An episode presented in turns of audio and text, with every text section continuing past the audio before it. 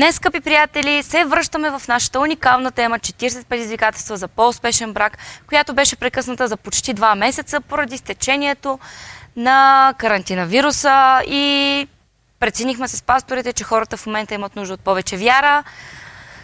Затова спряхме малко с предизвикателствата, бяхме минали 15 от тях, но за всички, които се включвате за първи път или за първи път чувате за тези предизвикателства, искам да дам малко повече информация. Те са предизвикателства за много по-добър, успешен, семейен живот по всички християнски и библейски принципи. Но това, че чухте, че става въпрос за семейен живот и семейни взаимоотношения, нека ни ви кара да излизате от този лайф и да търсите нещо по-интересно за гледане, защото по-интересно нещо за гледане едва ли ще намерите. Първо, нека малко и скромно да съм. А второ, ние тук в тези предизвикателства ви учим как да живеете и много по-добър християнски живот, защото тези принципи, на които ви учим и тези предизвикателства, които поставяме, са на база на Божията любов, която е изобилна, перфектна към нас и тази любов, която ние трябва да показваме не само в семейството си, не само сред роднините и приятелите, но трябва да показваме към всички. Към хората в църквата, към хората, които те дразнят, към хората дори, които те мразят, към хората на работа или за който още се сетите. Така че тази поредица е задължителна за всеки един християнин, който иска да расте, за всеки един човек, който иска да научи какво е съвършена и перфектна любов по Божият агапе начин. Така че не изключвайте предаването. След малко ще видите нашия пастор, който отново иска с ръце да влиза в екрана. Но пасторе, не мърдай. Ще те покажем след малко и теб. За всички, които и за първи път участвате в тези предизвикателства, искам да ви кажа, че ние си ги направихме малко като реалити. Имаме три двойки, които участват, т.е. четири двойки, които участват активно и всяка седмица ние проверяваме дали те спазват всички предизвикателства, кои са проблемите, които са срещнали през, през, пред себе си през изминалата седмица, как се е държал партньора единия с другия и така нататък. Разбира се, и черпим информация и идеи, как и ние самите да приложим всичко това в живота си. Една от нашите двойки са пасторите Валентин и Иванка, които са семейство вече от 21 години ли направихте? 21 години направиха по време на карантината, така че апдейтвам си информацията. Семейство от 21 години – които не спират да бъдат огромен пример за нас. Второто семейство, което участва в нашето предизвикателство, са Даниела и Мирослав Каракушеви, които са семейство от 17 години. Не знам тяхната годишна кога е, може и те вече да са имали годишна да са станали 18. За сега, по моя информация, са 17 години. И на база на тези 17 години имат три прекрасни деца, които и трите деца са активни служители в Християнски център Бургас. Вие имате честа да ги виждате редовно. Едното, най-голямото им дете, беше на моето място миналата седмица по същото време, а именно Румяна Каракушева. Така че виждате за какво набожно поколение става въпрос. Прекрасен, прекрасно семейство. След малко ще чуем какво са правили те по време на карантината. Третото семейство, което участва в нашите предизвикателства, са младата двойка Иван и Нели Лозанови, които имат едно прекрасно детенце Йоан на година и половина.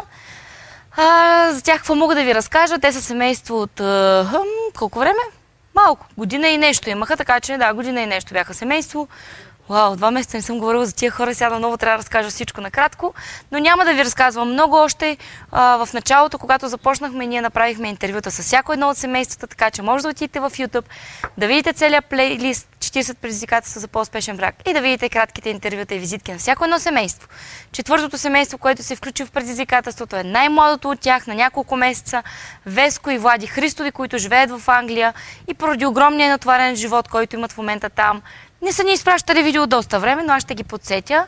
Всичко при тях е добре, защото вече имаме новина от тях, че очакат бебенце. Така че явно нещата в семейния живот вървят по конец. Така, добре, няма да говоря повече за нашите двойки. За тези, които сега отново се включвате за първи път, имаме още нещо, което правим. Проследяваме на видео какво се е случило в нашите семейства.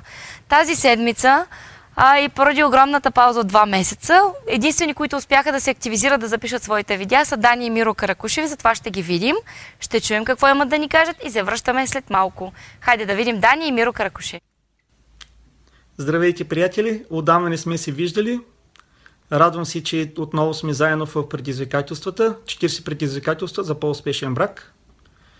Как ми се отрази карантината? Много добре защото постоянно имахме слово от нашите пастори, и от вилито и постоянно те ни насърчаваха да не гледаме на обстоятелствата около нас, но да бъдем насочени да гледаме на Исус, който е начинателят и усъвършителят на нашата вяра. Постоянно ни помпиха с силно слово на вяра, на надежда, на отеха, на любов.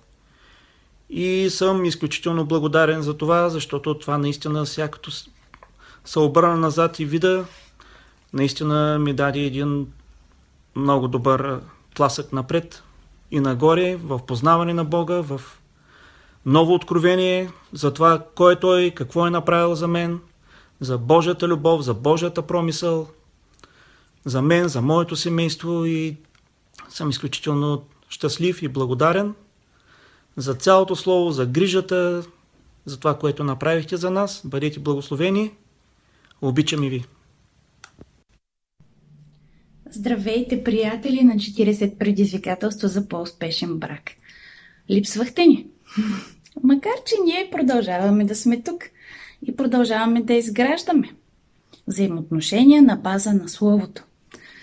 Благодарим на Бога за пастор Валю и пастор Иванка, за Вили, за Жоро и за всички, които се грижиха през цялото време Словото да не липсва от живота ни. Благодаря и за вас, че сте верни и устоявате. Струва си да се борим за всяко едно семейство. Струва си да се борим за това, което ни отличава като християни. Истинските взаимоотношения на любов, на уважение, на разбирателство.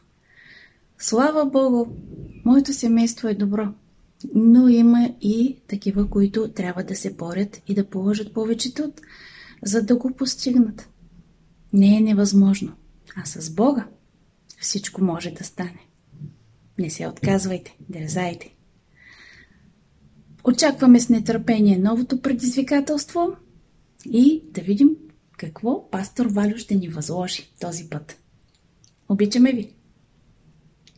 Мисля, че ги видяхте. Големи са са, не сме ги оставили на спокойствие. Бяха активно в цялото служение на Християнски център през последните два месеца. Не са пропускали нито една служба, нито един наш лайф, така че държахме ги изкъсо. Нещата в тяхното семейство са перфектни. Разбира се, има още какво си желая, така че за това даваме нови предизвикателства всяка седмица. Да надграждат и особено да затормозяваме Миро, да мисли как да изненадва съпругата си. Темата днес ще е много интересна, виждате я вече в описанието, но ще говорим след малко за нея. Колкото си спомням последното предаване на 40-те предизвикателства за по-успешен брак, именно предизвикателство 15, щеше да е много кратко, обаче някой зрител попита за оралния секс ли беше. Mm-hmm. И като му откъртихме 6 часа, защо с тази тема свършихме, не знам. Сега с тази тема ли започваме? Не, ще бъде Еклисиас 9.9. Аха. После ще кажеш какво казва Еклисиас 9.9. Аз нямам пред себе си да покажа, но за всички, които са в Бургас, в района или някога ще бъдат гости на Християнски център Бургас, имаме специални книгоразделители с всичките предизвикателства и стиховете по тях. Така че ако идвате на гости в Бургас а, и в Християнски център или сте от Бургас, заповядайте на някои от нашите богослужения и ще ви дадем такива книгоразделители, които да са винаги на лице за тези предизвикателства. Да. Добре, пастор, аз ще те попитам няколко въпроса, тъй като не съм наясно хората, които ни гледат сега, колко от тях са били част от тези предизвикателства и дали са наясно откъде ти е дошла тази гениална идея. Но би ли разказал малко повече за този проект, тъй като така, ние даже и на средата не сме, имаме още повече от а, половината 25 предизвикателства имаме, с които трябва да минем те първа. Това са минимум 25 седмици. Кажи а, че до края на годината трябва да ги свършим. Така, разкажи на хората как ти даде тази идея, защо реши ги изобщо да се захванеш с този проект, тъй като той във времето е доста дълъг. Не е едно дневка за един-два пъти да свършим. Ами... Каква е ползата от него да се включат хората в него? Разкажете малко повече за това. Първо започна, когато предизвикане, така да се каже, от това, което забелязвам в, а, а, по време на... Не знам на към теб да гледам към камерата. Към камерата, ако искаш, гледай. А, проекта започна по вдъхновение на един филм, който се казва а, Целеустремен или изпитан чрез огън, който проследява историята на едно семейство, което не може да се разбира, а, въпреки че се обичат, стигат до раздяла и фактически а, в най-критичния момент в това семейство бащата на мъжа а, който също имал подобен проблем, отива към него и му казва, че той не знае как да обича. Той обича, но не е познал Божията любов. И фактически, когато ти не познаваш Божията любов, ти не можеш да покажеш на хората какво е любовта. И той го моли да мине през 40 предизвикателства, като всеки ден прави нещо, което Библията говори относно любовта. И баща му дава един тефтер, така един журнал с а, напътствия от Библията. И той му казва, че не трябва само да ги знае, но той трябва да ги практикува, така че всеки ден той трябва да практикува по едно от тези предизвикателства, които баща му дава. И това подобрява брака му, той отново се влюбва в жена си, жена му се влюбва наново в него и те спасяват брака си по невероятен начин. И когато гледах филма, аз дойдох до това откровение, че християните знаят много неща относно брака, но те не ги практикуват. Така че по време на тези предизвикателства, които са кратки, но ни предизвикваме а, всеки един от вас да практикува нещо за останалата част на седмицата. Така че не е само да го знаете и не е само да го чуете, да кажете, о, колко прекрасно нещо сподели пастор Валентин днеска, но да го практикувате, защото ако не практикувате Словото, а, то няма как да действа във вашия живот. Точно. И на практика забелязах, че много от християнските семейства в семейството не живеят по-различно от нехристияните. Имат същите така. проблеми, по същия начин се справят с скандали, проблеми и предизвикателства в техния живот, както всяко едно нехристиянско семейство, което не, е, не е преемствено. И това, което аз виждам по време дори на походите на чудесата и когато съм гост на някои църкви, се моля за хора, които излизат на молитвените линии, най-много молитви или най-много нужди, които се представят, са за семейни проблеми. Проблеми между съпруг и съпруга, проблеми между деца и родители, проблеми на хората извън семейството, на работното място и така нататък. И то всичко е продиктувано поради неправилна комуникация и липса на любов и поради това, че християните не практикуват или не разбират Божията любов. Точно. Така че това пътуване през тези предизвикателства няма само да подобри вашите семейни взаимоотношения. Не само ще подобри взаимоотношенията между вас и децата, видно това, което ще се случи и ще ви изненада, че дори ако вие ги практикувате, хората, за които в семейството сте се молили да дойдат до Христос, те ще дойдат до края на този курс. Ако вие само практикувате тези неща. Неща, за които сте се молили с години, ще станат по-бързо, отколкото може да се представите. Да. А също така, вашите взаимоотношения извън семейството ще се подобрят. Дори вашите взаимоотношения извън, а, в църквата ще се подобрят. И на работното място нещата ще се подобрят, защото ще разберете на практика какво всъщност означава да практикуваш библейският начин на любов. Защото е парадоксално Бог на любовта, който Бог е източник на любовта, да живее вътре в теб, а на практика да, да стигнеш до момент да бъдеш личност, която хората да избягват, защото се получават конфронтации в същото време. Абсолютно. И най-важното нещо, което е, че а, докато тези предизвикателства вървят, ти трябва да изпълняваш и предишните, нали Да, така? абсолютно. Тоест едното не отменя другото. Не, не. Това, е, това, са 40, а, това са 40 неща, ако ги правиш, Библията ни обещава Успех. промяна, успех, перфектност във всички наши взаимоотношения. В брак, извън брак, в църквата, професионално, в семейството и така нататък. Ясно. Супер. Аз мисля, че много хора ще се развълнуват от това, защото а, наистина резултатите, които имат нашите двойки са уникални. Миро, Дани от първите седмици говориха колко нали, промяна има Ивани и Нели също. Така че тези, които сте пропуснали останалите 15, с които започнахме, ви ви съветвам. Те са качени в YouTube, така че посветете време, гледайте и изпълнявайте всеки ден и всяка седмица всичко, което е там. Имаше много хора, които не познаваме, които писаха, че благодарение на тези предизвикателства са спасени и браковете им. Те са намерили мост, са направили мост между съпрузите, Слава за да Бога. стигнат до компромиси, до разговори, от отстъпки един от друг, така че всичко достига до някакъв а, по-възвишен етап, отколкото до сега е било. Слава на Бога, нали? Това е целта всъщност. Да можем да им помогнем на тези, които имат проблеми. А вие правите ли тези предизвикателства? Ами- Казах, че сте една от двойките, която е включена в реалити проекта. Всъщност тези предизвикателства на нас са ни спасили брака. Те са част от нашия живот. Те са част от нашия живот. Нещо, което ние практикуваме на всекидневна база.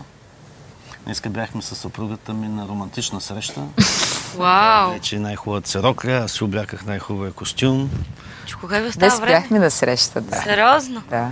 Вау! На среща, не просто е така да отидеш да обядаш, бяхше специална романтична среща.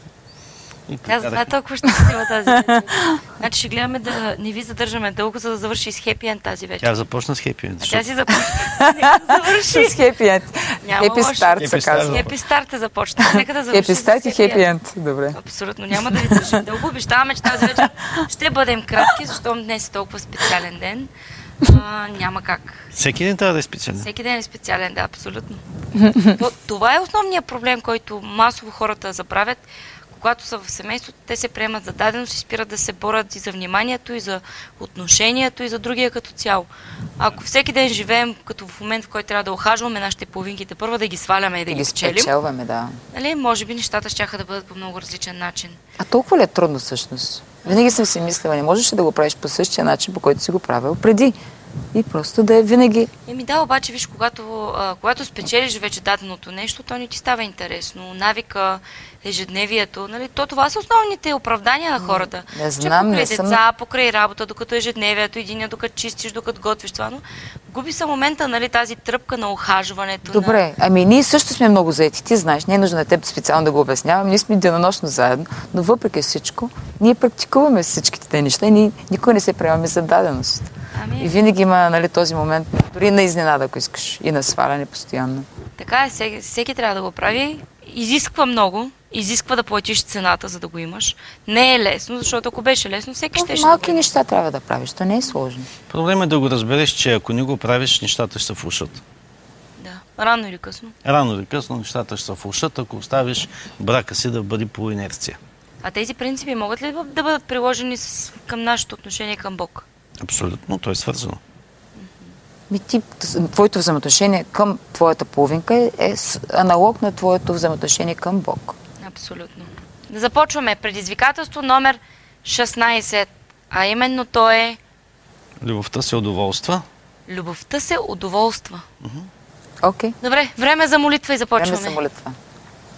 Надявам се, че сте готови за следващото предизвикателство, но преди това не ще започнем с молитва, защото искаме от Бог Той да направи сърцата ни да бъдат меки като памук, за да може това слово, което бъде посадено, да даде изобилен плод. Всемогъщи баща, ние инвестираме време, Господи, за да можем да бъдем научени, да бъдем поучени от Твоето Слово, за да можем в утрешния ден ние да бъдем по-добри. Затова ние те молим да вселяваш Твоето Слово дълбоко вътре в нас и то да дава изобилен плод. В името на Исус. Амин. Амин. Днешната тема предизвикателство номер 16. Любовта се удоволства.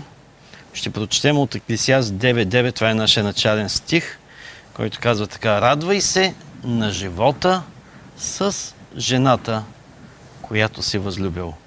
През всичките дни на суетния си живот. Така че радвай се. Отново ще го кажа. Радвай се на живота. Не радвай се на живота с колата си, не радвай се на живота с париците си, не радвай се на живота с приятелите си дори. Дори не пише с майка си, баща си, но пише с жена си, която е твоя заветна жена, която си възлюбил. Кол- Колко дълго? Само през първите три години и седем? Не. Цял живот, през целия си суетен живот. Радвай се, радвай се. А, проблема на много хора е, че те вместо да се радват, се оплакват, мърморят от жената, а, оплакват се от жена си. А, така че, когато говорим тази вечер за радвай се с, а, на живота с жена си, а, имам предвид, това е важно и в двете реалности. И мъжа да се радва, защото това е по-точно стих към мъжа. Каза на мъжа, на мъжа радвай се с жената, с жена си. Нали? Но това също означава, че и жената тя трябва да се радва с мъжа си. Така е. Когато говорим днеска, е двузначно и, и в двете направления е много важно. Радвай се на живота с жената, която си възлюбил през всичките дни на суетния си живот. Едно от най-важните неща, които трябва да научите през пътуването си в тези предизвикателства на любовта, и да се наслаждавате на по-перфектен брак. Защото а, колкото и да е добър брака ви, може да бъде още по-добър. Винаги? Може да стане още по-перфектен. Е да направите това, което повечето хора е да не правите. Аз почнах като Виолета да не мога да се изразявам днес. Сме много развълнувани, не знам защо така. Е да не правите, да не правите това, което повечето хора правят. И това е една от най-големите тайни. Защото много хора правят грешки. И ако ви правите това, което те правят, виж правите грешки. Да не правите това, което повечето хора правят. Да не правите това, което повечето филми проповядват. Да не правите това, което повечето книги ви показват. И да не правите това, което повечето приятели ви съветват. Много пъти това е най-големия проблем. И да не правите това, което до сега сте правили.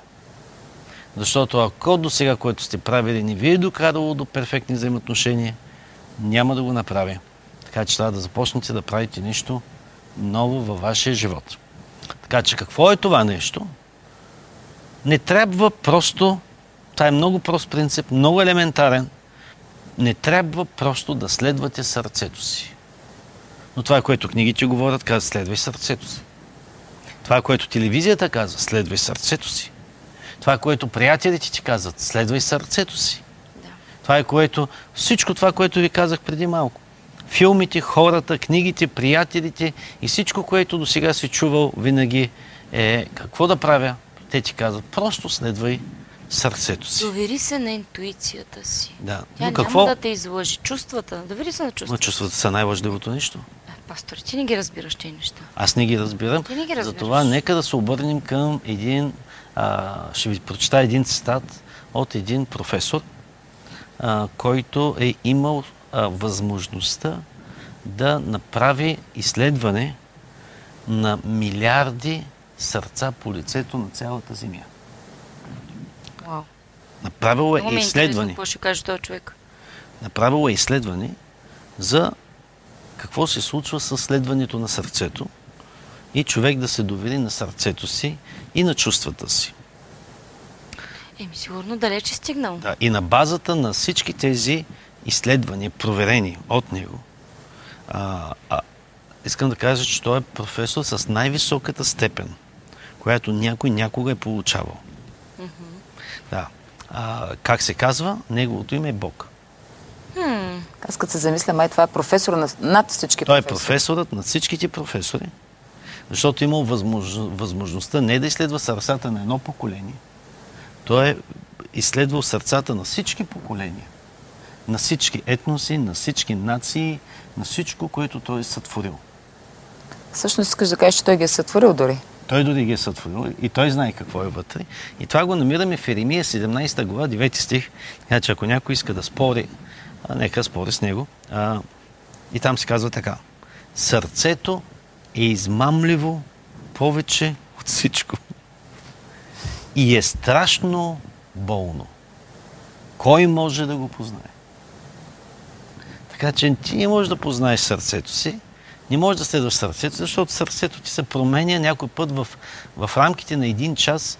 Сърцето ти, чувствата и емоциите ти могат да се променят в, най-различни, в най-различен диапазон. Да. От много любов към много омраза и от много омраза към много любов. От едно малко нещо може да се Ако преобърне. трябва да се доверя на чувствата ми, като видя мъжа ми, много го обичам. Ако видя, че нещо, което не харесвам, го е направил, Хвърлял се чорапите някъде из стаята. нещо любовта ми минава на друга граница. нали? А ако измрънка, че нещо, по което той е казал, аз не съм направила, тогава любовта ми минава пък на още по-голямо ниво. Значи в Само- рамките някой значи, път една някой минута може види- да се промени. Не, в рамките на Това се 3 нарича секунди. шизофрения, извинявам В се рамките много. на 3 секунди можеш да видиш всички проявления в една жена, когато е щастлива и ядосана. И, Вярно, и нещо. в един мъж може да го видиш. и в един мъж, разбира се. Така че аз а, а, а, много голям проблем имам с това, че трябва да се доверяваме на чувствата си. Искрено се надявам нали, този професор да не е стигнал до това заключение, че трябва да се доверяваме на чувствата си. Защото ако се доверя на чувствата си, не знам дали свят ще остане след мен. Но това е съвета на большинството. Довери се на сърцето си. Следвай сърцето си. Следвай чувствата си. Добре, Това, което врага иска от теб. Да, но ако сърцето ти в момента е болно и е измамливо и не ти дава правилния съвет, това означава, че ако ти следваш сърцето си, а, а, а, защото представете си, ако вие следвате нещо, за което Библията казва, това са изследванията на този велик професор Бог, който е изследвал всички сърца по цялата земя. И единственият, който може да разпознае сърцето, единственият, който може да види какво е в сърцето е Бог. И ако следвате нещо, за което Библията казва, че е измамливо, това означава, че вие следвате измамни неща.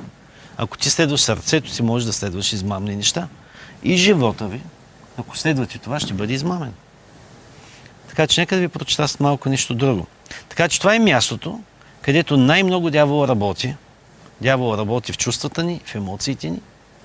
И ако го следвате, вие ще разбиете вашия живот. Проблема на много християни с християнски семейства, че са разбити, е поради това, че те следват чувствата, емоциите, сърцето си. На работа някой ти каже нещо и ти вече си запалил като балканче на бира. И след това си без работа. Някой в църквата ти каже нещо и вече си в друга църква. Някой ти каже нещо и ти вече си наговорил неща, които не би трябвало да казваш. За съжаление. Затова Библията ни казва, че мъдрият човек въздържа гнева си, а безумни или глупави или простака избълва всичко, което му е на устата и на езика. Защо? Защото в момента чувствата са запалили нещо, което Библията говори, че се запалва от самия пъкъл. Езика е буйно зло и самия се запалва, казва се, от огнения пъкъл, но има способността, малко нещо е, много се хвали, но може цели кораби да обръща. Така че езикът ти може да обърне курса на живота ти, може да спаси брака ти, може да предизвика развод. Може да предизвика а, омраза или любов. Така че, ако вие се научите да контролирате чувствата си и да ги поставите под управлението на духа, а не под управлението на плътта, тогава, а, а, тогава вие ще започнете да се наслаждавате на преизобилен живот. Така че това е мястото, където дявола най-много работи. Ви трябва да помните това нещо винаги. И, а, и, ако, ви, и ако следвате чувствата си, сърцето си, емоциите си, тогава ще, вие ще разбиете живота си. И понеже сърцето е по-измамливо от всичко, нека се върне към този стих, страшно е болно и затова Бог ти дава рецепта и Бог ти дава сега опътване как да тренираш сърцето да бъде изцелено, за да стигнеш до момент, в който да можеш да му се довериш. Ако ти не си тренирал сърцето си в тази насока, то ще те измами. Но ако ти обновиш ума си според Божието Слово, тогава сърцето може да те закара на правилно място. Така че Еремия, нека да отидем 17 глава, 10 стих, там се казва така. Само Бог може да познае сърцето ти. Чуйте какво се казва там. Там се казва, аз, Господ, изпитвам сърцето. Значи Бог изпитва сърцето ти. Опитвам вътрешностите ти, за да въздам всеки според постъпките му и според плодът на делата му. Видяхте ли на къде, някъде, да пише според плода на сърцето? Видяхте ли някъде според вътрешния човек? Бог ни казва, аз ще въздам според мислите на сърцето ти. Той казва, аз ще въздам според плода на делата ти. Защото сърцето ще те заведе към плод на дела. И ако сърцето не е обоздано, делата ще бъдат дела на плота. Но ако ви покорите сърцето под духа, ще бъде плодът на духа. Може да бъде гняв или любов. Плода на плота е гняв. Той ще се развие чрез твоите чувства, чрез твоите емоции, чрез твоя език. Или, ако ти покориш сърцето на духа, плодът ще бъде плодът на духа, ще бъде любов, дълго търпение, милост, кротост. Нали? Това ще бъде това, което а, ш, а, твоите чувства ще изразят, защото те са покорени вече под влиянието на духа. Така че духът трябва да бъде, а не сърцето. Духът трябва да води сърцето ти, а не плота да води сърцето ти. Или не сърцето да води живота ти. Защото ако сърцето води живота ти и то не е покорено по духа, тогава живота ти ще бъде... А, а, някой, защото всички християни казват, че ходят по духа. Но ако ходите по духа, няма да имате никакъв проблем с семейството си. Проблемът, че имате в проблеми семейството, означава, че повечето пъти не ходите в духа. Няма как духа в тебе да тропне с крак и да каже на мъжа ти глупак. Това не е от духа, mm-hmm. а от плота. Затова ли си устата, защото да не ти разбия мутрата, това е от... Не беше май от духа, нали? Мислиш, че е това е от Като духа? че ли? Затваряй да е си, защото ще ти опаковам куфарите, пращам обратно при майка ти. Това откъде беше? От нечи духа, ма не знам кой. Ама не от Святия Дух, нали? Това са се чувства, емоции и така нататък. А, така че трябва да бъде духът, който да води сърцето, да води решенията и посоката във вашия живот, да чувстваш как чрез духът си, и Библията ни казва, че трябва да обучим чувствата си да, бъд, да могат да следват духът. Така че не позволявайте на чувствата и емоциите си да ви водят, изпратете ги на задната седалка и им. Кажете, вие трябва да им кажете на къде ще ходи живота ви, а не, а не, а не те да ви казват на къде трябва да ходи живота ви. Това е проблема, а, диагнозата на проблемите, които, а, които започват нашия живот. И ако раз, можете да разберете това, живота ви ще придоби съвсем друг начин, когато не позволявате на чувствата а, да ръководят живота ви. А вие ръководите чувствата да ви закарат към по-добрия живот. Така че в брачните си отношения не е нужно всякога да чувствате емоцията на любовта. А, всеки ден да бъде как, като че сте на меден месец. Нали, а, това, е, това е една от най-големите лъжи, че докато смъртта ви раздели, ще бъдете като на меден месец, без нищо да правите, за да може това нещо да се случи. Да. Така че това е, а, това е една от най-големите лъжи на дявола. Аз вече не чувствам, че обичам жена си. Не е както беше едно време. Пасторе, ти не разбираш. Бог ми говори към нещо по-добро. Бог те премества на ново ниво. Това чувал ли си го? Бог може да премести на ново ниво в любовта към старата ти жена, но не към нова. А, Да, да. Абсолютно. Четете си ли чувал? Малахия втора глава Бог казва, аз мразя Напуска. раздяла и това, което Бог е съчетал, човек да не се опитва да го разделя. Значи искаш да кажеш, че Бог иска да бъде нещастен, защото... или нещастна, Не, ти не си- защото... Ти защото... пак ще бъдеш нещастна. Да, но аз вече харесвам еди кой си. Добре, ти ще го харесаш си 3 години И него ще или от 4. харесваш. Ако базираш на чувствата, нещата пак ще се повторят. И след това при следващия и при следващия. Виж обаче какъв въпрос имаме. А чувствата не са ли свързани с духа? Любовта не е ли от духа, както и омразата? Чувствата са свързани и с плътта, и с духа. Но на нас не е по-естествено да, а, поради дългия живот в грях, на нас не е по-естествено да се адаптираме към плътта. Плътските чувства ни идват естествено. Духовните трябва да бъдат тренирани. Много е естествено човек да се разгневи. Много по-неестествено е човек да си задържи езика. Това е по-неестествено. Много по-естествено е, когато някой ти е досад, ти да, ти да бъдеш гневен. Много по-неестествено е да си обърнеш другата буза и да кажеш продължавай. Удари ма. Това е неестествено. Така че не, естествените неща за плота идват много естествени при нас. Да отговаряме, да Се ядосваме. да се ядосваме, Да да, правим зло, да обиждаме хората. Това са естествени неща. Дори децата, които не са тренирали и не сме ги изпращали на специални курсове за гняв, а, това нещо го виждаме в тях. То им е вродено. Затова ни трябва да тренираме този естествен плътски човек, как да може да ходи в духа. И затова имаме опътването, което от Божието Слово. Това, за да може да ходим в свръхестественото. Така че тя душата е като в сандвич между плътта и духа.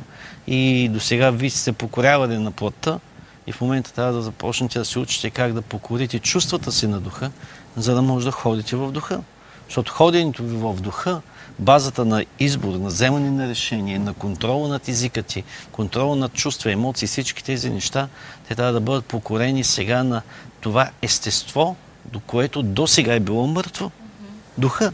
И сега, когато ви предадете живота си на Бога, това естество, духовното ви естество е възкресено и ви ставате ново създание, ново творение и трябва да обучите сега чувствата си да се покоряват на духа.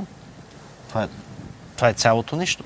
Но ако а, вие ходите в духа, няма да имате никакви проблеми в семейството. Щом имате проблеми в семейството, това е индикация, че а, има проблем с а, къде стоят чувствата между плътта и духа. Така че брачните си взаимоотношения не е нужно всякога да чувствате тази емоция на любовта, всеки ден да сте като на меден месец, защото идва един момент, в който тези, тези неща свършват и това би било много, много нереално за сърцето ви и няма да бъде реалистично а, постоянно да тръпнете в мисълта за прекарване на всеки един момент като за първи път. Усещане на тръпките в корема със съпруга си или съпругата. А, Еми, Неделчева пише, мислих, че чувствата са реакция на душата, сърцето, ума и волята.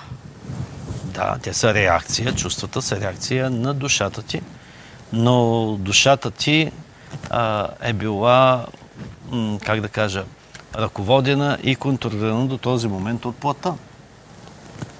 Затова реакцията ти на душата ти, чувства, емоции и целият пакет, както искате да го наричате, тя е била а, а, в контрол от сатана до този момент, от света, от княза на този свят.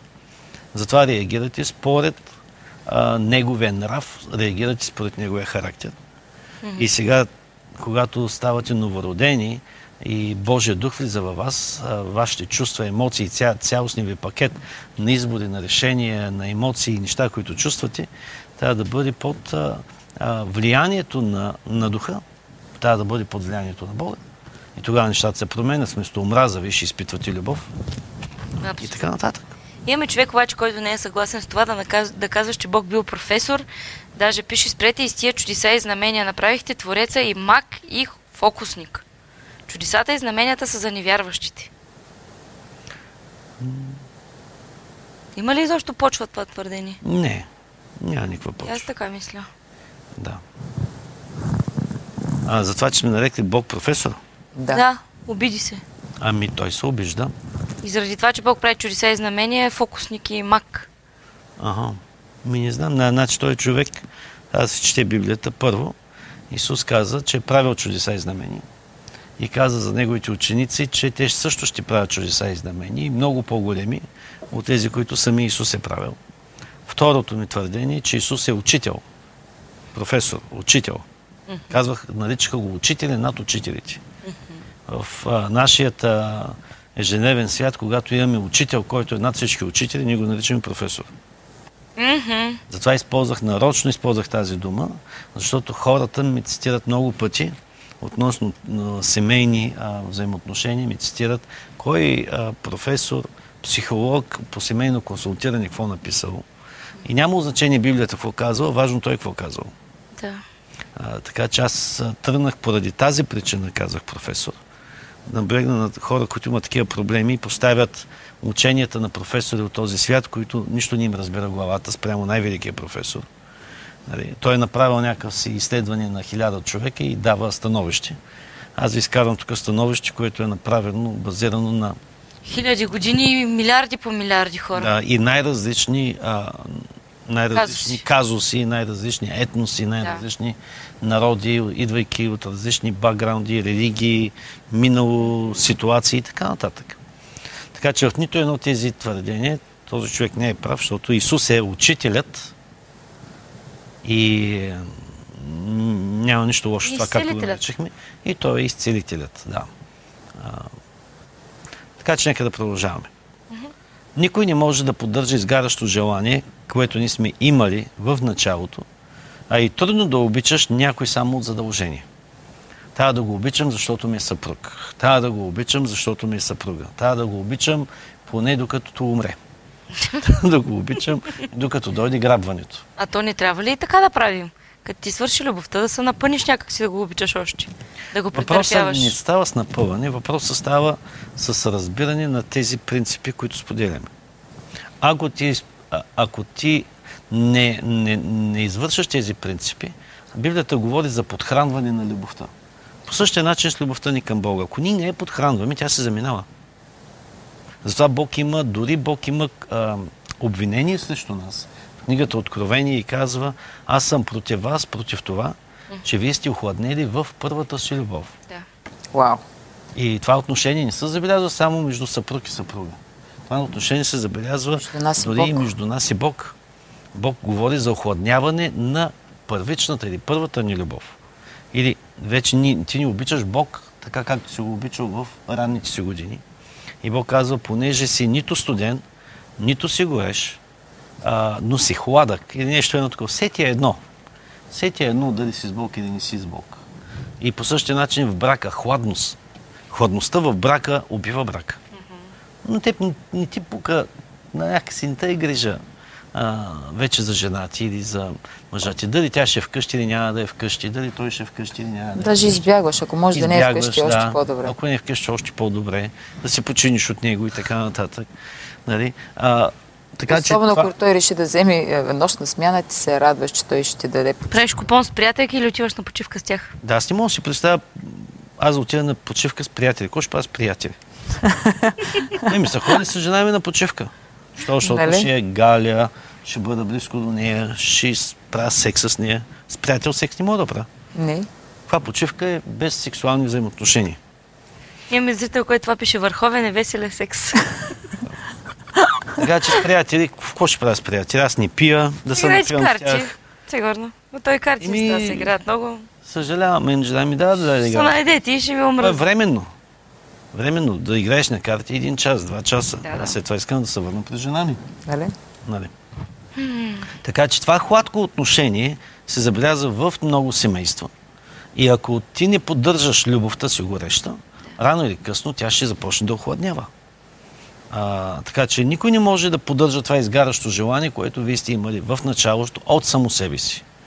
В началото двамата още, когато се оженят, голяма любов, гореща любов, на всичко са готови, но малко по малко, след третата, четвъртата, седмата година, нещата започват вече малко, а, малко да охладняват.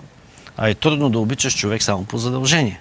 Така че младоженците се удоволстват в семейната си общност и любовта им в началото е млада, свежа и надеждата за романтично бъдеще в сърцата им и те си обещават, ние никога няма да се разделим в бедност, богатство, в скърби, в печал, в болести и след това пред най-малкият проблем, който дойде, те са готови да си опаковат куфарите и да се разделят. Но има нещо, което е точно толкова мощно, колкото свежата, първа, романтична а, любов, свързана с медения месец, нова любов, която, която имаш. И то е, идва от решението да се удоволствате в брака или да се забавлявате в брак. Проблема на много бракове е браковете са станали скучни. Става скучен. Ние днес дискутирахме с Иванка за едно семейство, което, пасторско семейство, беше, което а, пастора остави жена си. И го дискутирахме с това, че понеже ги познаваме, а, никога на нито една среща или на нито едно събитие той преди това не идваше с старата си жена. Никога. Винаги идваше сам, винаги ходеше сам, винаги оставаше до късни срещи, само и само да не се прибере в къщи. Но сега с новата жена навсякъде с нея. Навсякъде иска да я покаже, навсякъде иска да бъде с нея. Нали, този пастор. А, за мен вече не е пастор, но няма значение. А, а, в такъв смисъл искам да кажа, че трябва да се удоволстваш. Момента, в който спреш да се удоволстваш, момента, в който спреш а, да се наслаждаваш на своята съпруга, това става момента, в който ти започваш да изтиваш. Това, това е момента, в който просто тя става един навик, тя става една притурка в твоя, в твоя живот. Нещо, което а, имаш а, ужасния късмет, че трябва да изтърпяваш до края на живота си. И това е фаталното и ужасното във всяко едно семейство. Бог изобщо не е възнамерял това нещо да се случва, но ние сме го направили чрез пренебрегване на много библейски принципи и нашата тенденция и това, което нашата цел е, тези неща да бъдат възстановени във вашия живот, да бъдат възстановени или ако не са се случили, никога да не се случват. Защото няма по-голяма трагедия от това да живееш с един човек и да не можеш да го понасяш в къщата си и да мечтаеш за нещо друго, да бленуваш за нещо друго. А, идеята е да мечтаеш за твой съпруг или съпруга и да мечтаеш да бленуваш за него, за него и за нея. А, така че има нещо толкова по-мощно от тази първоначална свежа любов и тенденцията или Божията воля за вашия живот е любовта да, да бъде градивна, но на, към високо. Да тръгне от най-доброто, първата любов, романтичната любов, а, любовта на медийния месец, така да го кажа, ханимун, и да тръгне и не да пада надолу, но да тръгва нагоре. И колкото повече растете в годините в брака, толкова повече безумно да се влюбвате във вашия съпруг или съпруга и да разбирате, че не може да живеете без него.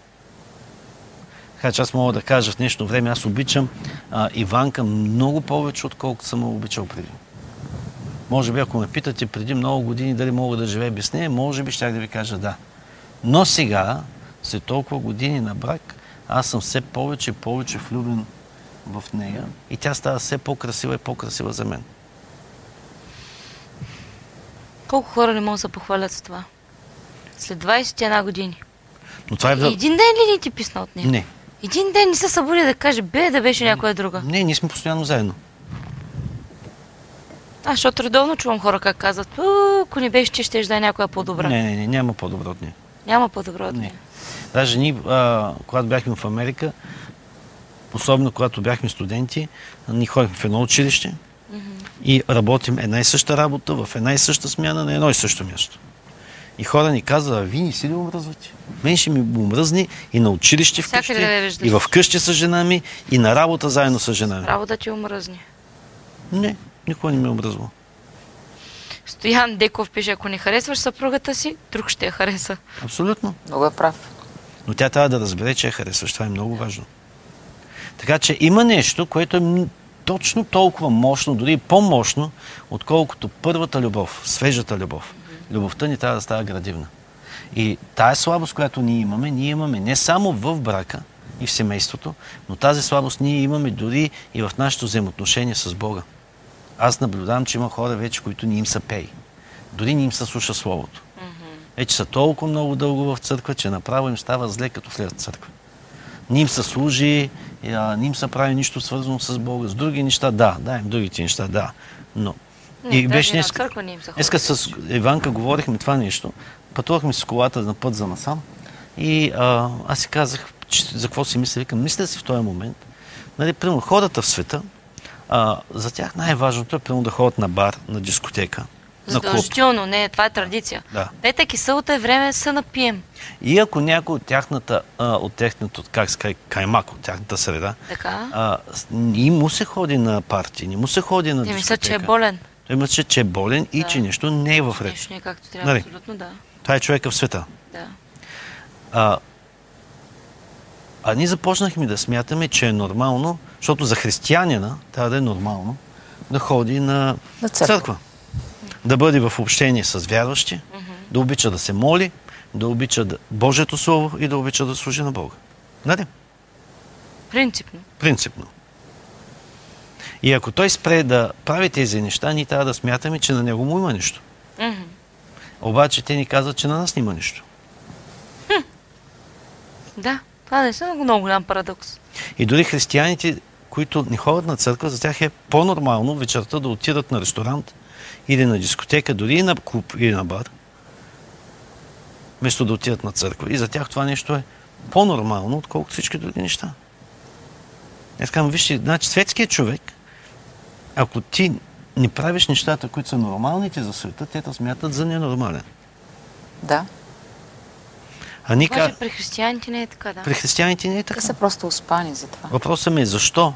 Защо един човек, който претендира, че обича Бога, идва момент, в който не му се ходи на църква, не му се слуша за Бога, не му се говори за Бога, не иска да хвали Бога, да се покланя. Библията казва, че мъртвата душа не хвали Бога. Това означава, че нещо в теб е започнало да умира към Бога. И наблюдавайки всички тези неща и ги вкараме сега в взаимоотношението между съпруг и съпруга. Нали? А, ако той види някой чужда жена, почва се обръща, лигите му текат и така нататък. Но когато види своята жена, почва да пъшка, да охка, да негодува, да показва пренебрежение и тем подобни неща. А жената го усеща моментално. А жената моментално го И усеща. после се чуди защо тя нали, не е благоразположена към него. Да. Защо секса е почнал да спира? Нали? Да. Защо а, романтиката е започнала да изчезва? Една жена моментално усеща, а, м, как да кажа, Студенината. студенината, която е в мъжа. И жената е романтично създание, което се отваря дори и сексуално за романтика. Проблемът е, че много мъже дори в църквата смятат, че жените са като, а, а, като тези, които може би, ако те са гледали порнография или еротика, че тя е готова на секс с всеки един, който и си спрече на пътя. Но, но нормалната, истинската жена, тя се отваря сексуално поради романтиката. Нали, Тя не е проститутка, тя не е платена а, порнографска звезда, която ще прави секс с теб, защото ти просто имаш импулс за секс в този момент. И проблема на, в, сексуално в много семейства е, че мъжът си мисли, че просто, защото днеска му се прави секс и жена му, жената трябва И моментално на да се нея трябва да и се прави, да. Да, Длъжност. тя е длъжна да, това нещо да го направи. И, и, и дори в брака това, което изчезва, а, секса започва да изчезва поради липсата на романтика. Да, така е. Това, това е основният проблем. Абсолютно. Липсата на романтика. Значи, християнските жени не са като светските жени и нека да кажа, дори много от светските жени, които ни познават Бога, е по същия начин. Точно по същия начин и при свет... Не говоря за тези, които ходят за пари. Но дори при светските жени, ако няма романтика, нали, тя също няма да отвори себе си сексуално за теб. И сега в брака започва да изчезва романтиката и мъжете много пъти обвиняват жените, но жената търси романтика, дори и да е сложила халката, жената до края на живота си винаги търси романтика. Ма виж Росен Димитров какво казва. Какво казва? Лесно вие на вас. Вие нямате проблеми като мен. На мен Бог ми даде шизофреничка за жена, дето ме обвиняваше за всичко. Накрая се побърка и ме отхвърли тотално. Сега сме разделени аз си търся друга, тя си търси друг, побърканячка. Така, така, така. Ама то от християни нищо не става. Значи проблема е следния. Мога да направя няколко коментара върху това нещо. Първият коментар е, че първо Бог ни ти е дал, а ти си е взел. Това ми хареса. Аз затова, това беше основната причина да го прочита този коментар в този момент. Да. Нали, А, обвиняваме Бог в нещо, което ние сме си направили избора. Абсолютно. Няма как Бог да не е знал, че тя ще стане шизофреничка. Второто нещо, което е, а, може като се е взел да не е била шизофреничка, защото ако тя беше шизофреничка, А, нямаше да я вземеш. вземеш? А, нека да кажа и друго, че много пъти ние мъжете сме виновни някои жени да развият шизофрения. И много пъти проблема идва не само от жената, но проблемите идват също така и от мъжа. И няма как това, което говорим за, а, за Библията и Бог да ти помогне, защото Бог ти помага само чрез Словото. Бог ти помага, ако ти посветиш себе си на Него.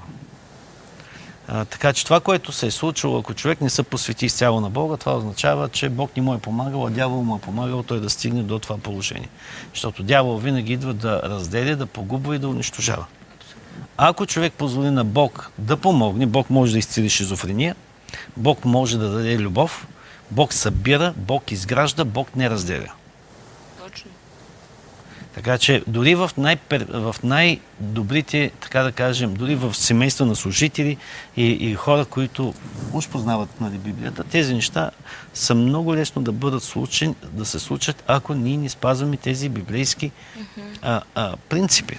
Те не са нещо, което те задължава, но те те водят към правилната посока, за да може а, Божието влияние да работи в твоя живот. Ай, нека не забравяме, че всеки проблем си има две страни. Винаги има две страни. Не е виновен само единия, има следствие, някой път проблемите са отлагани от доста във времето и така. Ма ние или жена про- просто и а, а, липсата на внимание, на грижа, на всичко. Иванка е родена в църквата. Никога, да кажем, тя не... Аз съм и бил първия приятел.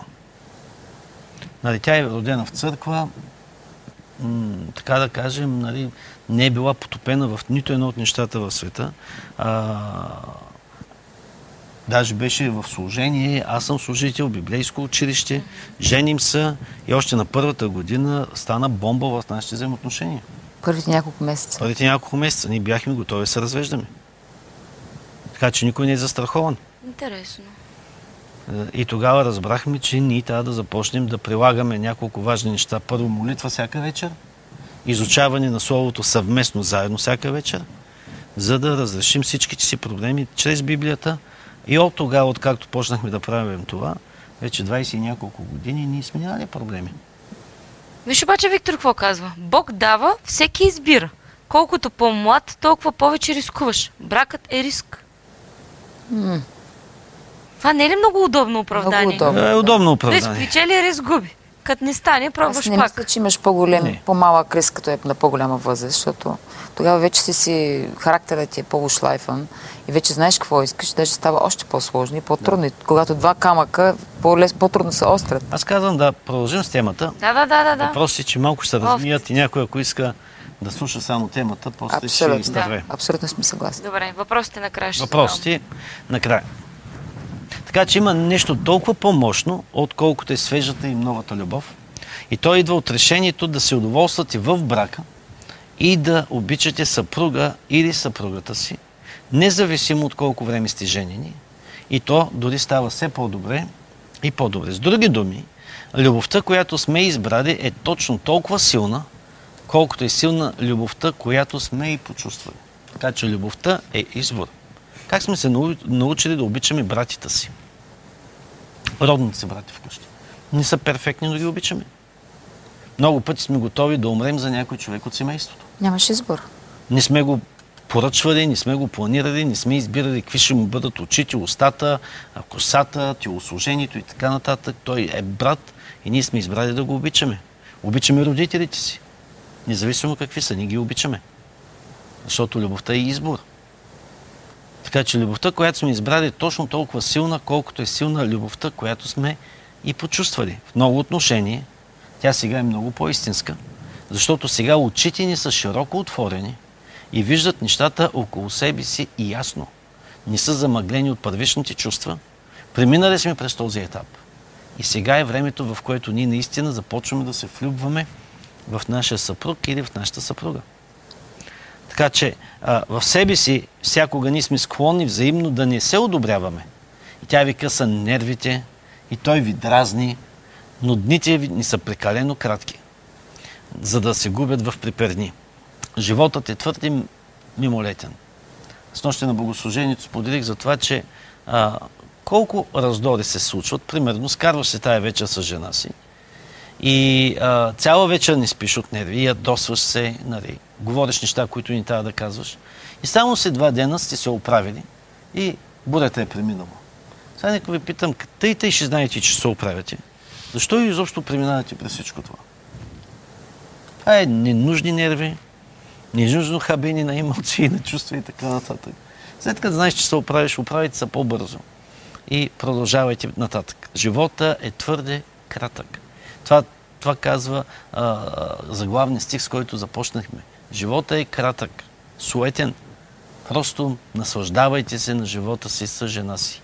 Защото това ви е живота. Това, това е момента, в който ти можеш да се наслаждаваш на човека, в който си се влюбил първоначално и човека, който се е съгласил Амин. да посвети целия си живот на теб. Така че по-добре водете сърцето си отново да се удоволства с партньорът ви. Удоволствайте се в брака си. Хванете ръката и търсете компанията й. Покажете и вашата любов. И колкото повече показвате тази любов, толкова повече вие ще се влюбвате в нея. Спомням си историята за една жена, която, а, която хванала мъжа си в изневяра с неговата много по-млада секретарка. И една вечер той се прибира от любовната си афера с секретарката си и жена му направила красива вечеря. С фещи, с много хубава храна. Той е отказал, казал, не, аз вече съм ял, не съм гладен, ще се лягам. Тя казала, не, не искам да те помоля нещо, поради това, че толкова години съм посветила в живота ти. Искам само да си поговорим за малко. И той най-накрая седнал до нея и казал, добре, ще говоря с теб. Тя каза, днеска бях на доктор. И доктора а, откри, че цялото ми тяло е пълно с разсейки навсякъде. Искам да те помоля нещо. Аз знам, че ти имаш любовни афери и така нататък. Но искам да поискам едно нещо от теб. Само заради, а, заради това, че съм бил толкова години с теб. Обичала съм те. Заради първата ни любов искам да направиш нещо за мен. И той е казал, кажи какво искаш. Искам да се посветиш само за един месец. Един път в седмицата да вечераш с мен. Но всяка вечер, преди да се легнем, да ме вземеш на ръце и да ме закараш да ме сложиш в леглото, където спя. И мъжът започнал да прави тези неща. След един месец той е бил лудо влюбен в жена си. Забравял за секретарки, забравял за всичко. И това е писмо от същия този мъж, който е правил това за жена си. И накрая той завършва Ако това го правим поне един път в седмицата, да правим нещо мило за нашата съпруга от сърце, това ще ни върне отново да се влюбим. Да се влюбим в нея. Така че по-добре водете сърцето си отново да се удоволства във вашия партньор. Удоволствайте се в брака си с жената на живота си. И хванете ръката й. Търсете компанията й. Желайте разговорите. Дори по някой път а, оставете разговорите с най-добрите си приятели, обърнете малко внимание на вашата съпруга. Помнете защо сте се влюбили в нея. Началото тя е била любовта на вашия живот. Приемайте в сърцето си тази личност, със странностите и всичко останало. Дори преди да се ожените, тя също е имала странности и много лоши черти. Може би на първата ви среща сте поканили, тя ви е отрязала, но сте били търпеливи и търпеливи, докато спечелите сърцето й. И сега нещата може би не са по-различни от това. Може би отново трябва да изпечелите сърцето, за да промени характера си, за да промени отношението си към теб. Така че помнете защо сте се влюбили в нея. Приемай, приемай в сърцето си тази личност. Търси начини по които да й покажеш, че обичаш, че я ухажваш, че тя е номер едно във вашия живот, а не просто даденост, не просто майка на вашите деца, не просто някоя, която ви е дарила с потомство, но е жената на любовта ви. С странностите и всичко останало. И отново вие трябва да изберете какво цените. Трябва да определите какво цените в тази жена. Не сте родени със съдба. Виждате ли, ако вие ни цените нещо в нея, ще се намери някой друг, който да го оцени. И жалкото е, че във всяка една жена, която някой презира, има някой, който може да оцени неща, които вие не сте оценили до сега. Така че а, изберете какво да цените в нея. Не сте родени със съдбата да оперирате в определени настройки предпочитания. Просто намерете нещо, което да цените вътре в нея. Така че много пъти може да се дразните за това, което той е направил, че е разхвърлял къщата или нещо друго, или че тя е направила нещо друго. А, но изберете да простите. Искам да ви кажа, че вашата любов ще промени този човек. Вашата любов ще преобрази този човек, защото Исус не промени чрез любовта си. Исус ни промени чрез любовта си. Много от нас сме се отказали от много неща заради любовта на Исус към нас. Ако аз трябва да казвам нещата, които Бог е променил в живота ми, мога, мога да направя книга, цял списък от неща, които съм променил в характера си, в приказките си, в поведението си, в изборите си, в мечтите си. Всичко това съм го направил заради Христос. Преди това никой не може да ме промени. Никой не може да ме... Майка ми, баща ми не можеха да ме променят. Приятелите не можеха да ме променят. Бях невъзможен. Но когато дойдох пред Христос, аз почнах да променям всичко. Почнах да променям всичките си лоши навици. Цигари, алкохол, лоши приказки, поведение, отношение към хората, изборите, които съм правил в моя живот. Всичко това е променено поради любовта ми към Господа. Представете се сега, ако започнете да показвате любов, как вашата любов може да промени този човек? Любовта промени всичко. Амин. Бях много насърчен от едно изказване, историческо изказване, там Наполеон Бонапарт казва така, казва, вкарва себе си в, в този случай и казва, аз, Наполеон Бонапарт, който се опитах да превзема целия свят, заедно с всички Цезари, Александър Велики и всички велики полководци. Ние се опитахме да завладеем света с сила, с страх, диспотизъм, наказание, злоба и не успяхме. Всеки един от нас се провали. Но Исус Христос победи целия свят чрез любов. И ние виждаме как хора от всеки един етнос, хора от всяка една религия, живота им се преобразява и те стават по-добри поради любовта на Христос. Така че, нека да ви кажа, ако искате да промените съпругата си или съпруга си, става чрез любов. Показвайте любов. Показвайте любов. Показвайте любов. Ако обвинявате партньора си, повече отколкото го хвалите, това значи, че позволявате на сърцето ви да бъде егоистично и водили сте се в критицизъм. Критицизма няма да ви помогне. Например, ако мъжа ви е не вярваше, ви му казвате, трябва да ходиш на църква, защото ще ходиш в ада, това, това не е начина. Трябва да отидеш да ходиш на църква, защото дявола, е, е, е, за това дяволът е наказан днеска видя, защото ти не ходиш на църква, защото не ще да станеш вярващ, защото си езичник, защото си такъв и такъв и такъв. Това няма как да, победи, да докара мъжа ви в църква, да докара съпруга ви в църквата. Любов. Любов. Един ден той ще бъде победен чрез тази любов. Но говоря истинска любов, не от време на време. Не от време на време, но истинска, реална любов. И той ще бъде победен чрез любовта ви. Така че време е да поведете сърцето си точно в обратното. Да се научите отново да се удоволствате в брака си. Спрете да критикувате жена ви, примерно, че не иска да прави секс с вас, или че не иска да ви готви, или че не искала да се облича добре, или че не искала това да прави, или че не искала друго да прави, или че се държала лошно с вас, или че ви прикъсвала, или че ви отговаряла, или че била неприветлива, или обратно към мъжа си. Куп списъци, които правите. Но виждате ли, когато един човек разбере, че го обичат, той започва да цъфти. Ако съпругата ви е увяхнала роза, това е поради това, че сте спрели да я обичате. Обичайте и тя ще започне да цъфти. Което и да е увяхнало цвете, когато започнеш да му показваш любов, започва да цъфти. Имаше един експеримент с учени, които слагат три контейнера с, с вода и подобен контейнер, опит има с цветя също така. И всеки един на едното има негодование, лоши приказки, а, нали, обвинение, критицизъм а към другите добри думи.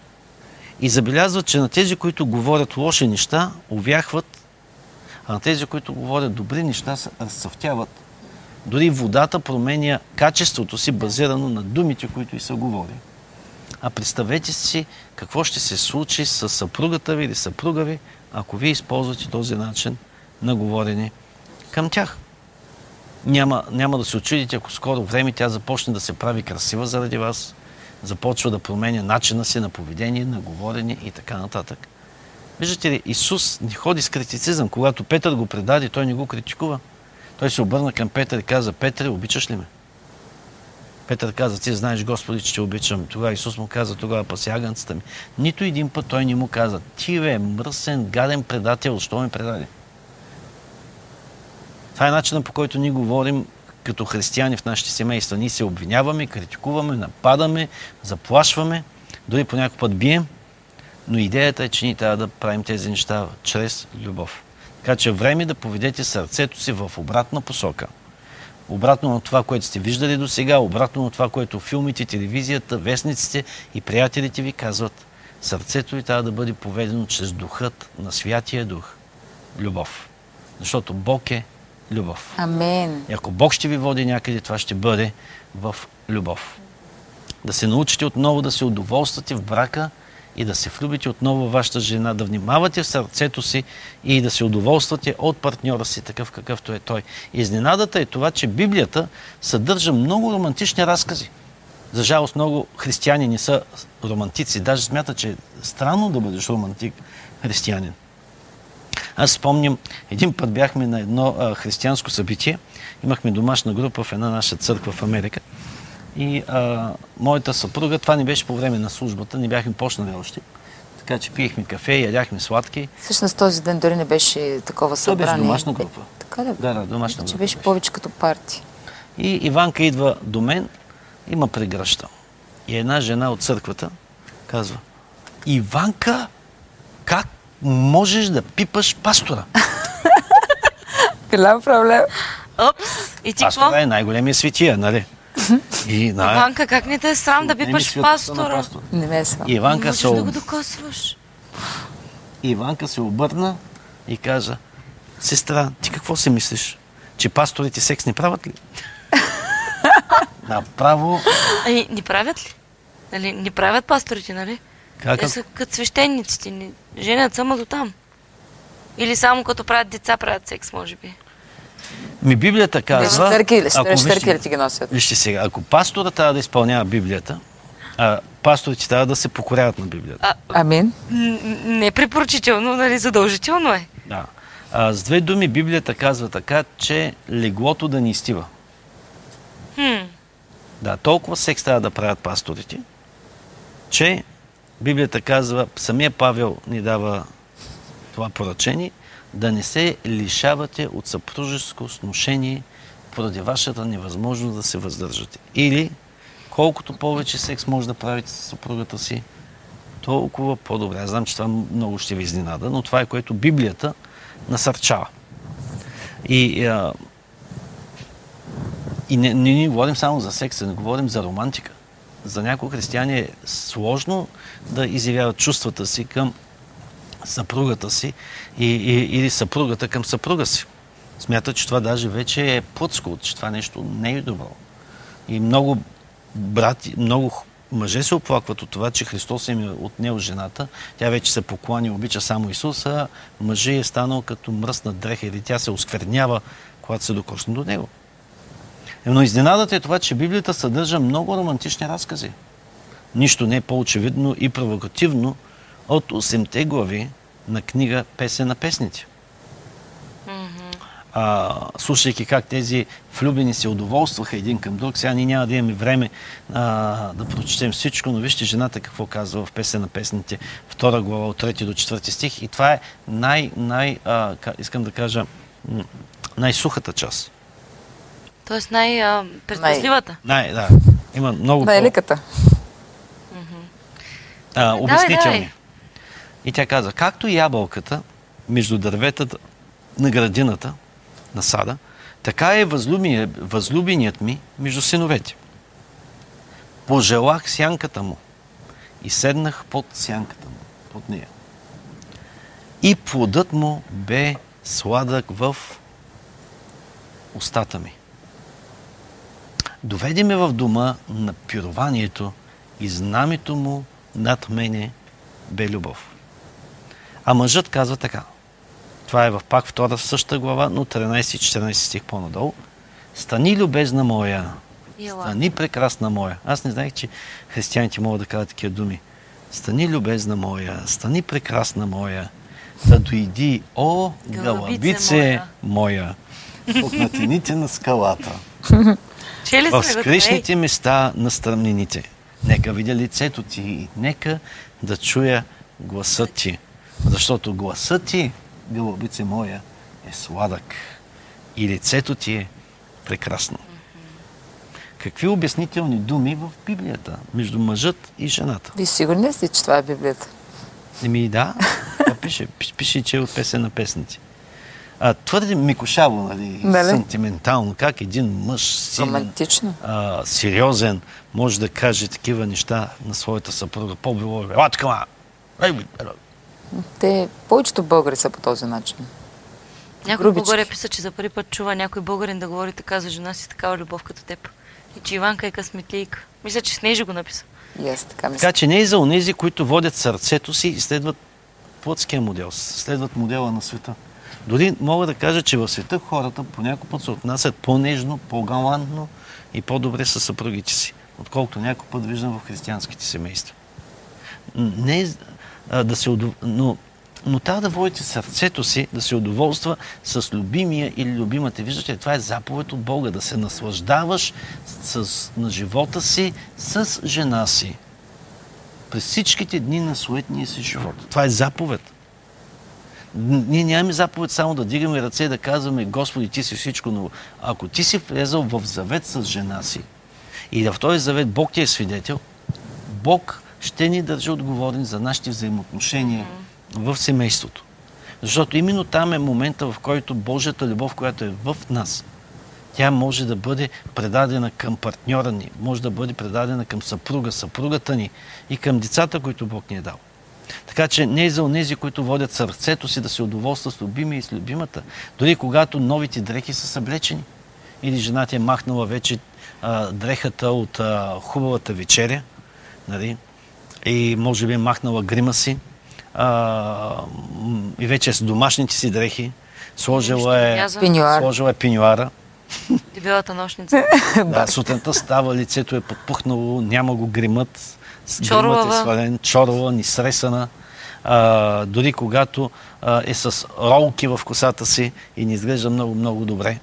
Дори когато косата му окапала, оплешивява, косми се подават от носа му или от ушите и така нататък. И брадясъл, и не винаги приветлив. Време е да си спомните защо преди време се влюбихте в този човек. Време е да се спомните защо а, казахте да на ултара пред Бога. И отново да се усмихнете и отново да започнете да флиртувате с и да охажвате а, жената на живота ви или мъжът на живота ви. Отново да мечтаете заедно с него, отново да се удоволствате на залеза, на слънцето, да излезете на разходка, да се хванете за ръце, а, като влюбени. Така че днешната, дори когато жена ви направи грешка, сега спомням, вървим с жена ми, се държим за ръце като влюбени, ние сме си влюбени, не като влюбени, и а, отиваме на, на вечеря, а, на, на обяд бяхме. И, а, и а, тя направи грешка. Нали, имахме много хубаво време. А, заведах на обяд на брега на морето, романтика и така нататък.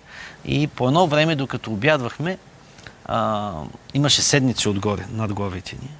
И вятъра ги духна и те имали сензори и всичките се пребраха. И сервитьора ни каза, че не може, ако има вятър, тези седници да се пуснат отново. Да. А, така че Иванка ме пита, ти, на теб с костюма няма ли ти е горещо така? И аз казах, скъпа, щом ти се чувстваш добре и слънцето те пече отгоре, аз съм готов да се жертвам. Така че нито пек, нито каквото да е, може да ми попречи. Но тя беше достатъчно добра и след около някъде 10-15 минути мъки на това слънце, тя самата предложи и каза на сервитора да напремести, да отидем на сянка, защото нали, аз не се чувствам комфортно. Но аз трябваше да й покажа, че съм готов дори да се изпика до смъртта и цели да пълна в пот. Аз съм готов заради романтиката на брега на морето точно, нали, да се с нея не по-на част на ресторанта. Но, какво се случи? Аз бях перфектен. Но Иванка забрави да си плати синята зона. Защото тя караше колата, докато отидахме до там. Това не се случва. Тя по принцип е много перфектна. Ти можеш си представиш. Не, не мога. Да, около 4 часа ни беше платила Това, защото те гледала влюбено в твоите очи. Забрави. И ние вече свършихме с обяда и тръгваме, а, тръгваме вече към, а, към колата. И аз се питам, а Иванка, ти днеска плати ли синя зона? Не, ти каза, пусна. Ти, нали? Ти всъщност пусна, нали? Пусна, викам. А, не. А, не, вика. Как викам, жак да забравя? ми как? И, и, влюбена жена. Влюбена жена. Забрава. Но Бог беше милостив към нея и никой не ни е сложил никаква глоба. Да, той не повярва, той каза няма начин. Аз казах, няма той начин каза, да ни сложи за 4 часа. Няма за какво да бързаме. Така ли ще чакаме 15 минути? Да, сега казах, ще чакаме, но Бог беше добър към нея. Но става въпрос, аз нито и се карах, нито и казах нещо, как можа да направиш такива неща. Така че днешната ви провокация може би води към истинска и радикална промяна в сърцето ви. И ако ви вземете решение да започнете да се удоволствате, а, да се удов... защото това е заповед от Бога. Удоволствайте се с, а, през, с вашия живот с жената на живота ви. Така че ако започнете да се удоволствате и, и да започнете да планувате неща заедно с нея, а, нека да ви кажа, не, аз Словото ви гарантира, че ще има непременно промяна във вашите взаимоотношения. За някой задвижването към удоволствието може да е само малко промяна по пътя, но за други това може да изисква гигантски скок да промените а, рутината във вашите ежедневия. Много пъти идват хора и казват, да, да, вие сте имали преди да отидете на ресторант. Не ме питайте колко време спестявах да мога да закарам жена ми на този ресторант днес. Лишавал съм се от много неща, за да мога да си го позволя. Но нека да ви кажа, имало е моменти, в които нямаш пари, но можеш да сготвиш хубава вечеря на жена си. Ти кажеш, аз не мога да готвя. Това е сладкото, че не можеш да готвиш, но се опитал. И дори да, са, да си изгорел картофите или да си изгорил храната или салатата да е безвкусна, повярвайте ми, това ще остави тръпка в нейния мозък. Особено ако знае, че вие не знаете как да готвите. Може да отидете да купите една хубава франзела, малко кашкавал, малко колбаси, доматки, а, сиренце, виж колко идея ви дам, кашкавалче, да ги сложите в една кошничка, така с една хубава покривчица. Нали, като християни не взимайте бутилка вино, а взимайте нещо друго. А, и минерална вода ще свърши работа.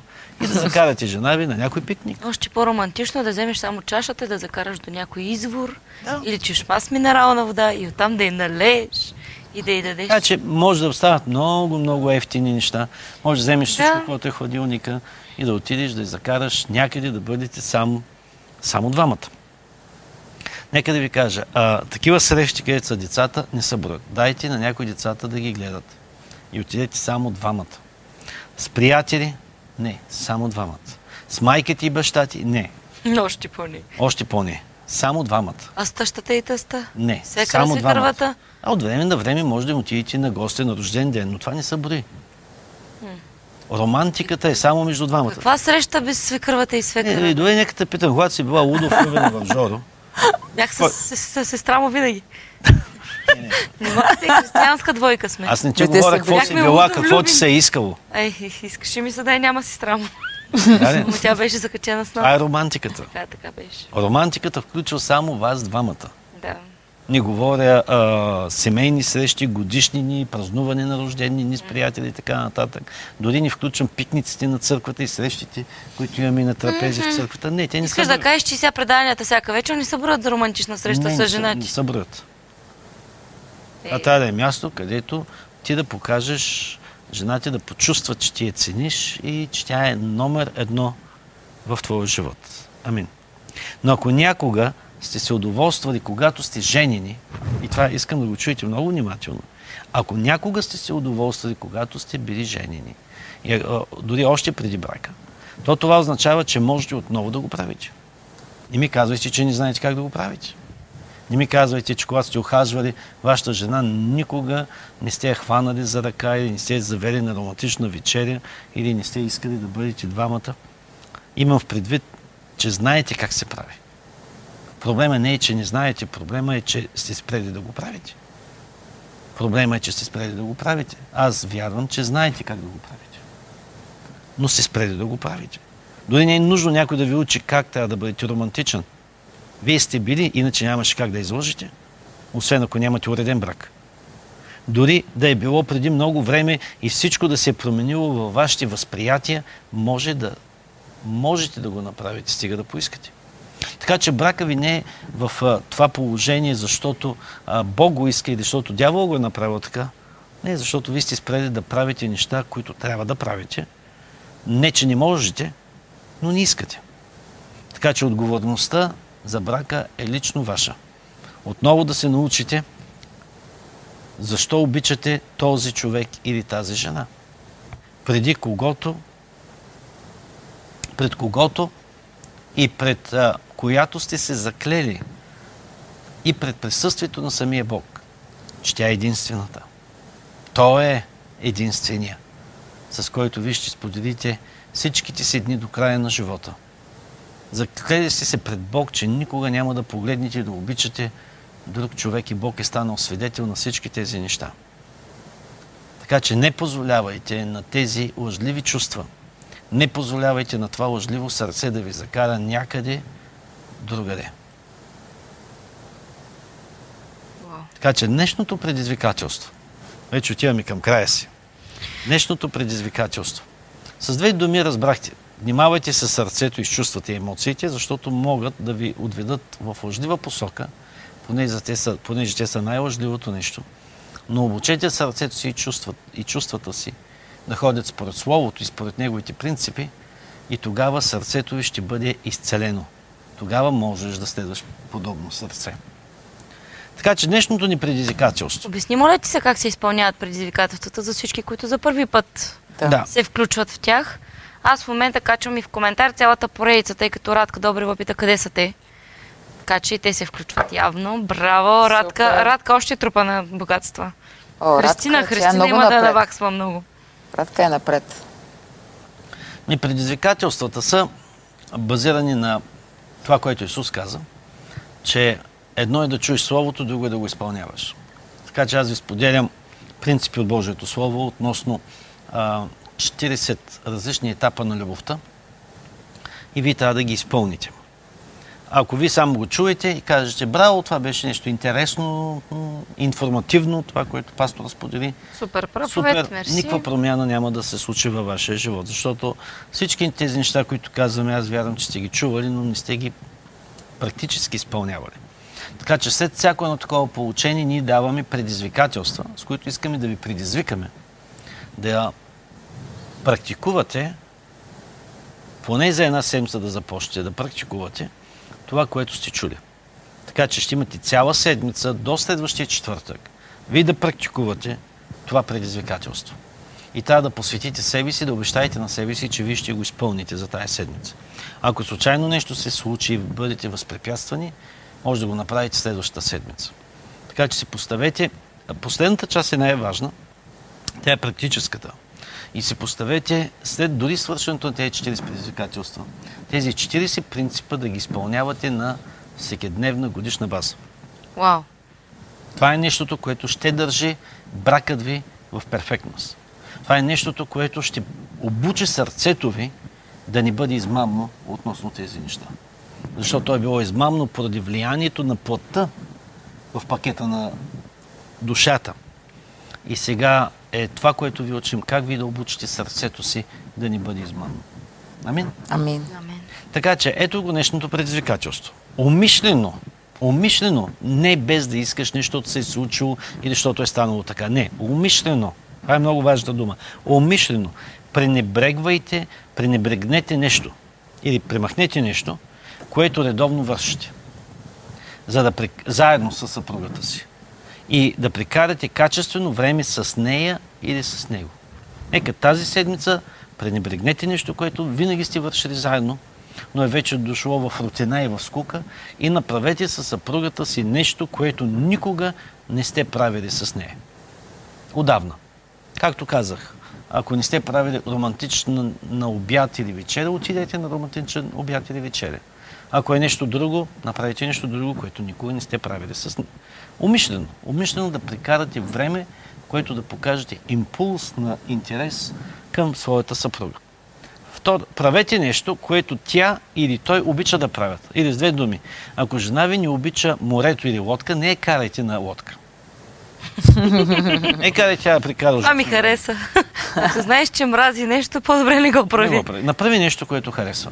Първо, аз знам, че на жена ми става лошо от лодките, особено от малките лодки. Хубаво да е, ама да наемиш една яхта си струва 300-400 лева. Тя няма ли да оцени все пак жеста? Ми тя ще Как повръща през кажа? цялото време. Какво ще оценя? Главата ще й се върти. Ще дадеш 500 лева да напълни турбичката просто. Да. Ужас. Не. Виж, на крузови по-ни става. Ни става лошо. Но на малки лодки, ако е вкараме и каже, айде ходим днеска за риба, абсурд. това не е нейното нещо. Нали? А, Иванка пък знае, че моето нещо не е да ме води по музеи и такива работи.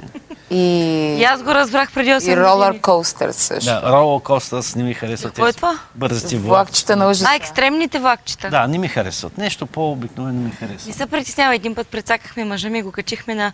А, казваше се а, Палавата мишка. Казаха, че било за деца. И го прецакахме, качих. Аз съм се Каза, че на повече нея. на никакви мишки не се качва. Тя се качва на много екстремни работи. Той се е че- качвал на почти всичко, с изключение на влакчета на ужас, това дете те преобръща надолу с главата. И имаше един асансьор, който те пуска свободно падане от 8 етаж. И, и там прескочи, но аз се качих. Да, така че направете нещо сега. Значи виж сега какво. Ние с жена, че ходим на екстремни влакчета и на скачани и на хвърляния.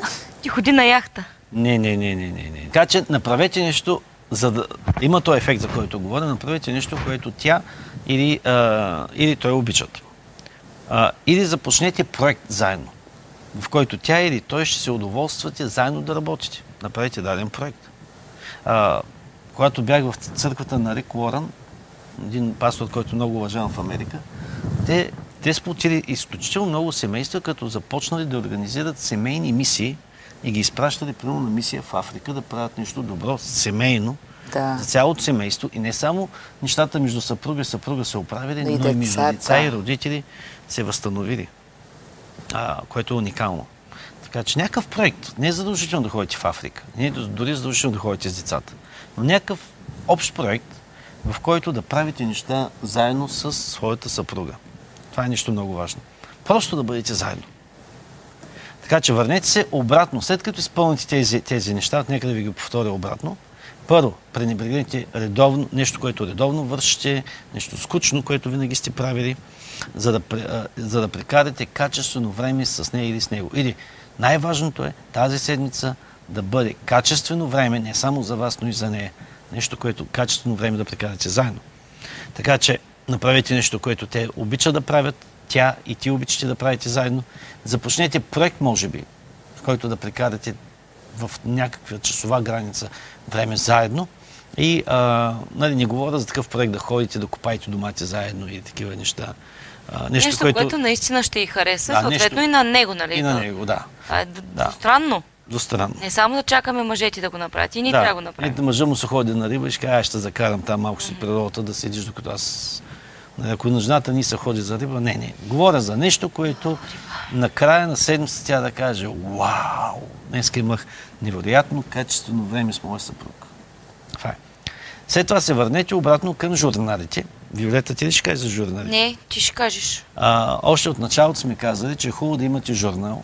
Това е, може би, тетрадка, тефтер или книга, която да записвате всяко едно от вашите предизвикателства, какво се е случило, какво се е подобрило, докъде сте стигнали, къде сте имали проблеми, къде сте имали успехи и така нататък, да водите такъв журнал. Така че върнете се обратно към вашия журнал, като завършите днес това предизвикателство. И искам да отговорите на следните въпроси. Няма да го изпращате на мен, няма никой да ви го чете. Това е за самите вас. Но вие трябва да следите курса на развитие на вашия живот. Как изпълнявате тези предизвикателства и докъде сте стигнали. Така че искам да отговорите там на четири въпроса в вашия журнал. Първият въпрос.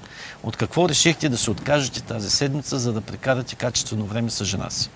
За да има ефект, ви трябва да се откажете от нещо, за да го инвестирате в нещо.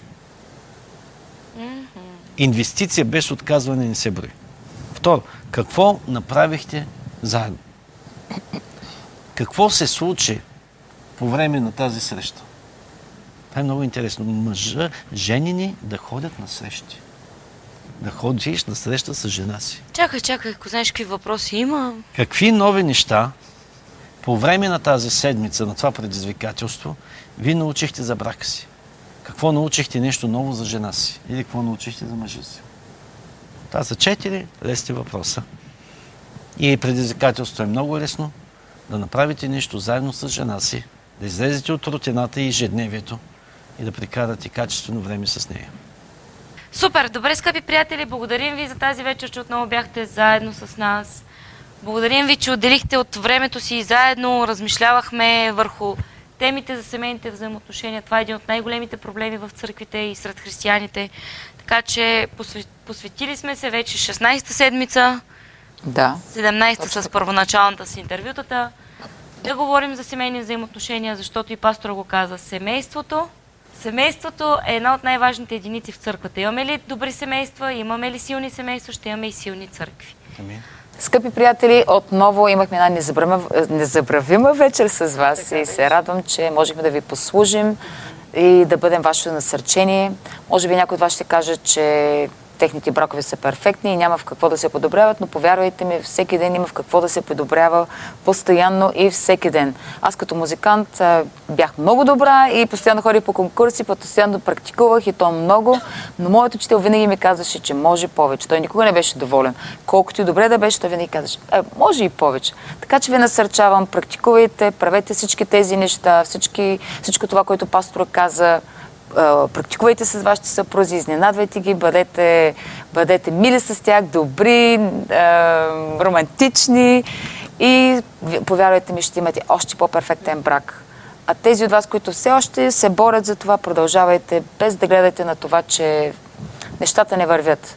Правете всички тези стъпки, всеки път правете, упражнявайте ги и повярвайте ми, ще дойде а, желанието успех един ден. Така че имайте невероятна вечер, ще бъдем отново тук утре вечер след 9.